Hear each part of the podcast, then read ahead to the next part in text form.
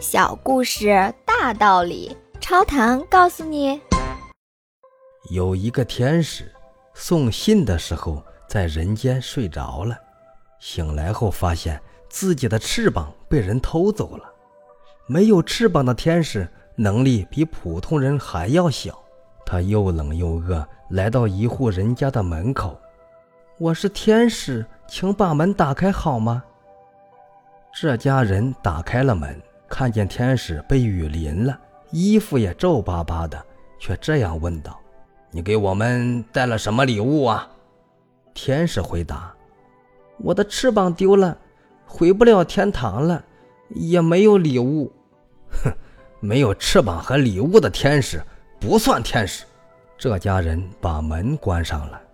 他敲第二家、第三家的门，都遭到了拒绝。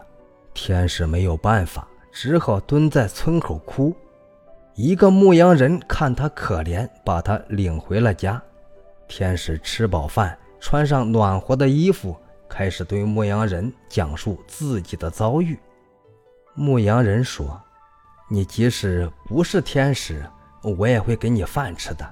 如果你没有别的事可做，就留下来和我一起放羊吧。”天使在人间确实不会什么手艺。便开始放羊，他每天都会梳理一些羊毛，然后留下。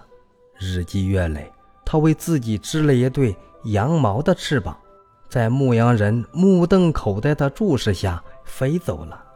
过了几天，天使为答谢牧羊人，问他要什么。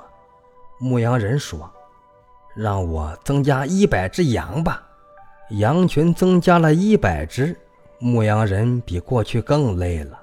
他找到天使，请他把羊收回去，为自己盖一所大房子。牧羊人在大房子里住着，发现到处都是灰尘，打扫不过来。于是他用房子又换了一匹马。牧羊人骑在马背上，但不知道要去什么地方，就把马又还给了天使。天使问他：“那你还要什么呢？”牧羊人回答。我呀，什么都不要了。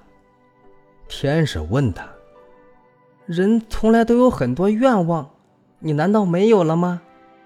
牧羊人回答：“愿望实现以后啊，我才知道我不需要这些东西，它成了我的累赘。”天使说：“我送你一样无价之宝吧，那就是性格。你想要什么样的性格？”牧羊人说：“我呀，已经有了这样的性格，那就是知足。”